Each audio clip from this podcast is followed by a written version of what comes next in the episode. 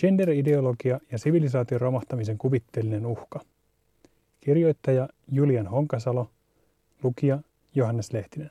Maailmalla on voimistunut poliittinen liikehdintä, joka vastustaa gender-ideologiaksi kutsuttua toimintaa ja jota usein kuvaillaan myös salaliitoksi. Gender-ideologiaa vastustavien tahojen aatteet ja tavoitteet ovat usein keskenään ristiriitaisia. Yhteistä heille on yhteinen vihollinen, sateenkaarivähemmistöt. Vuonna 2018 Ruotsin poliisi evakuoi Göteborgin yliopiston sukupuolen tutkimuksen yksikön turvallisuusuhan vuoksi.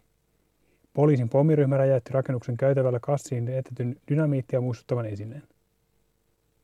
Vuotta aiemmin filosofi Judith Butleria esittävä nukke poltettiin Butlerin vierailun yhteydessä järjestetyissä protesteissa Sao Paulossa, Brasiliassa. Konservatiivisen Movimento Brasil Libre-ryhmän jäsenet myös solvasivat ja yrittivät käydä käsiksi Butleriin ja tämän puolisoon, politiikan teoreetikko Wendy Browniin Sao Paulon lentokentällä. Kuin Phoenix-lintu, joka nousee kommunismin tuhkasta. Viimeisen kymmenen vuoden aikana maailmalla on voimistunut poliittinen liikehdintä, joka vastustaa gender-ideologiaksi, LGBT-ideologiaksi tai gay-agendaksi kutsuttua toimintaa, jota usein kuvaillaan myös salaliitoksi. Gender tarkoittaa tässä yhteydessä sukupuolta, niin sanottua sosiaalista sukupuoliroolia tai sukupuoli-identiteettiä, kun taas ideologialla liikkeen kannattajat tarkoittavat sivilisaation tai kansakunnan perusarvojen tuhoamiseen tähtäävää poliittista propagandaa. Liikkeen määritelmä sivilisaatiosta vaihtelee eri maissa. Esimerkiksi Puolassa, Unkarissa, Italiassa, Ranskassa ja Yhdysvalloissa gender-ideologiaa vastustava liikehdintä pitää länsimaisina perusarvoina muun muassa heteroseksuaalista avioliittoa, perinteiseksi kutsuttua perhemallia, hierarkkista ja kaksinapaista sukupuolijärjestelmää sekä konservatiivista käsitystä naisten lisääntymisoikeuksista. Presidentti Jair Bolsonaron Brasiliassa taas kyse on konservatiivisesta tulkinnasta katolisen kirkon opeista yhdistettynä äärioikeistopopulismiin. Saharan eteläpuolisissa Afrikan maissa, kuten Keniassa, gender-ideologia rinnastetaan erityisesti homoseksuaalisuuteen länsimaisena uuskolonialistisena ilmiönä. Liikehdinnän kannattajien mukaan erityisesti feminismi ja antirasismi ennakkosensuroivat ja rajoittavat sananvapautta ja ilmaisuvapautta, koska ne usein kannattavat ainakin jonkin asteista vihapuheen kriminalisointia. Tämä taas nähdään liikkeiden osalta sananvapauden rajoittamisena, poliittisena korrektiutena tai vaarallisena propagandana. Joissakin Itä-Euroopan maiden tasa-arvoa ja yhdenvertaisuutta, eli gender-ideologiaa kritisoivissa kannanotoissa, feminismi rinnastetaan kommunismin tuhkasta nousevan Phoenix-lintuun.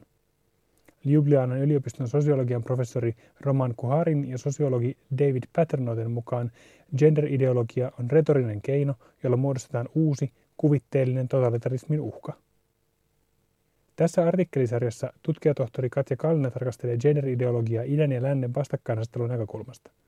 Kallina esittää, että antigender-liikkeen retoriikka pyrkii muodostamaan kokonaan uuden maailmanjärjestyksen, joka ylittää kylmän sodan idän ja lännen vastakkainasettelun.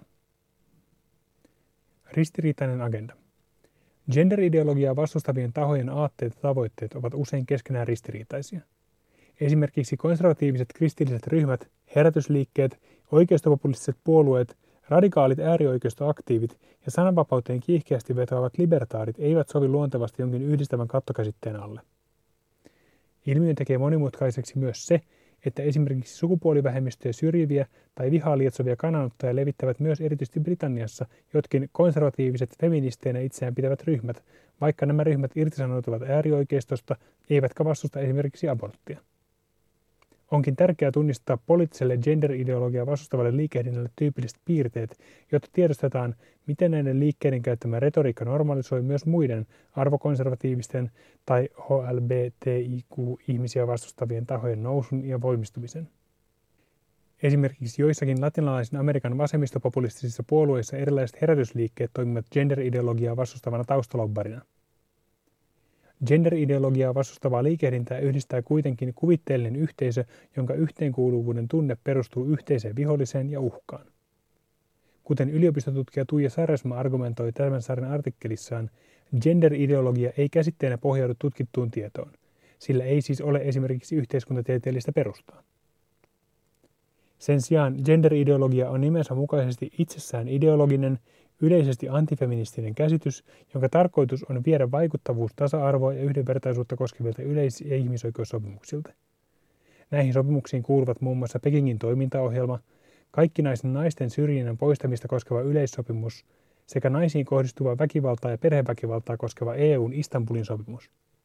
Todellisuudessa genderideologiaa vastustavassa globaalissa liikehdinnässä on siis kyse antigenderismistä, joka pyrkii oikeuttamaan vihamielisiä ja halventavia stereotypioita sekä syrjintää naisia ja sateenkaarivähemmistöjä kohtaan yhteiskunnan kaikilla alueilla. Tasa-arvoa ja yhdenvertaisuutta edistäviä sopimuksia pidetään ideologisena propagandana tai jopa EUn ja YK salaliittona. Tässä agendassa antigenderismi hyödyntää Sarisman mukaan tietoisesti näennäisargumentteja ja näennäistä tietoa, joka itsessään on ideologista. Antigenderismin juuret ovat 1990-luvulla. Gender-ideologiaa vastustavan liikehdinnän juuret ulottuvat 1990-luvulle, jolloin YK laati kaikkien naisten syrjintää poistavan ohjelman Pekingin julistuksen.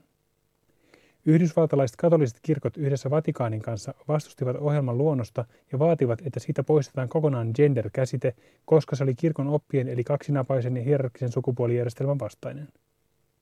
Vatikaanin pelkona oli erityisesti, että Pekingin juristus turvaisi naisille aborttioikeuden ja horjuttaisi kirkon oppien mukaista sukupuolitettua valtajärjestelmää.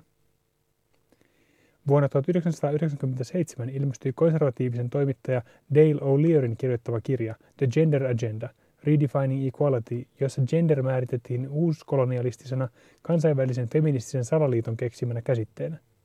Kirjan menestyksestä kertoo se, että seuraavan parin vuoden aikana kirja käännettiin yli kymmenelle eri kielelle. Paavi Franciscus onkin esittänyt, että gender-teoria ja sukupuolen korjauksen mahdollistava lääketieteellinen teknologia ovat yhtä suuri uhka yhteiskunnalle kuin ydinasevarustelu. Professori Risto Saarisen artikkeli tässä sarjassa osoittaa, että uusoikeiston retoriikassa politiikka ja uskonto yhdistyvät yhä useammin. Suomessa oikeistopopulismin ja kristinuskon liitto näkyy etenkin oikea media-verkkolehden julkaisuissa. Saarinen paikantaa yleiseurooppalaisen oikeistopopulismin synnyn jo 1980-luvun Ranskaan. Rahoitus, lobbaus ja järjestelmällinen organisoituminen 2000-luvulla.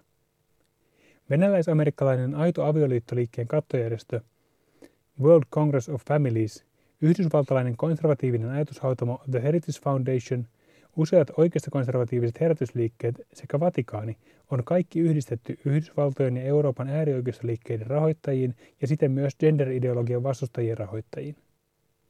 Unkarilaisen Keski-Euroopan yliopiston sukupuolen tutkimuksen professori Andrea Peto kutsukin gender-ideologiaa symboliseksi liimaksi, joka yhdistää hyvin heterogeenisen joukon poliittisia ryhmittymiä.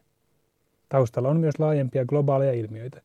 Antigenderismin, poliittisen apatian ja konservatiivisen radikalismin erilaiset aaltoliikkeet voidaan nähdä myös vastareaktiona finanssikapitalistiseen markkinatalouteen ja julkiseen sektoriin kohdistuvaan leikkauspolitiikkaan. Tällaisessa tilanteessa erityisesti turvapaikanhakijat, pakolaiset ja maahanmuuttajat saadaan helposti näyttämään resursseista kilpailevana uhkana. Samalla intersektionaalisen feminismin ajama tasa-arvo ja yhdenvertaisuus sekä ihmisoikeuskysymykset käsitetään ulkoisen ja kansainvälisen eliitin liberalistisena hankkeena, joka kaivaa maata kansallisvaltion ja perinteisten arvojen alta. Maailmalla vahvistuva tasa-arvoa ja yhdenvertaisuutta vastustava antigender-liikehdintä vaikuttaa vakavimmillaan yleiseen turvallisuuteen ja rajoittaa tieteentekijöiden sananvapautta ja tieteen vapautta.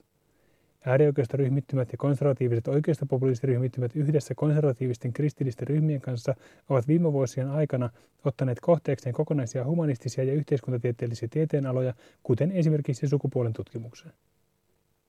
Yksi esimerkki kampanjoinnista ovat erilaiset pyrkimykset saattaa alan tiedejulkaisut negatiiviseen julkisuuteen siten, että tieteenalan ulkopuoliset tutkijat pyrkivät saamaan refereeprosessin läpi tekaistun julkaisun – Refereprosessien ja tutkimusjulkaisujen tason valvominen on tieteen kannalta ehdottoman tärkeää, mutta näissä kampanjoissa ei ole kyse tutkimusjulkaisujen tason parantamisesta. Järjestelmällisessä kampanjoinnissa myös tieteen julkisen sektorin rahoittajia pyritään maalittamaan, jotta gender-ideologiaksi katsottuja tieteenaloja ei enää rahoitettaisi eikä aloja saisi opettaa. Lisäksi sukupuolen tutkimuksen tieteenalan tutkijoita, joista valtaosa on naisia, häiritään ja uhkaillaan. Unkarissa sukupuolen tutkimuksen opettaminen on kielletty kokonaan ja Brasiliassa gender-käsitteen käyttö opetuksessa on laajasti kiellettyä. Osa alojen tutkijoista välttelee esimerkiksi eriarvoisuutta tai rasismia koskevia yhteiskunnallisia keskusteluja joko valtamedioissa tai sosiaalisessa mediassa. Kyse ei ole väliaikaista reaktiosta esimerkiksi MeToo-liikettä, tasa-arvoista avioliittoinstituutiota tai postmodernismia vastaan. Antigender-aktivismi on järjestelmällistä ja kuten oikeistopopulistipuolueet, se hyödyntää tehokkaasti tietoisia virheargumentteja ja valeuutisia manipuloidakseen julkista keskustelua ja äänestyskäyttäytymistä. Kuten Andrea Peto esittää, kyseessä on laajempi kampanjointi ja liikehdintä koko ihmisoikeusperusteista arvomaailmaa vastaan. Suomi ei ole immuuni näille autoritaarisuutta ja jopa väkivaltaisia keinoja kannattavien liikkeiden vaikutusvallalle. Päinvastoin salaliittoa ja konservatiivisia absoluuttisen sananvapauden puolustuksia nähdään myös meillä.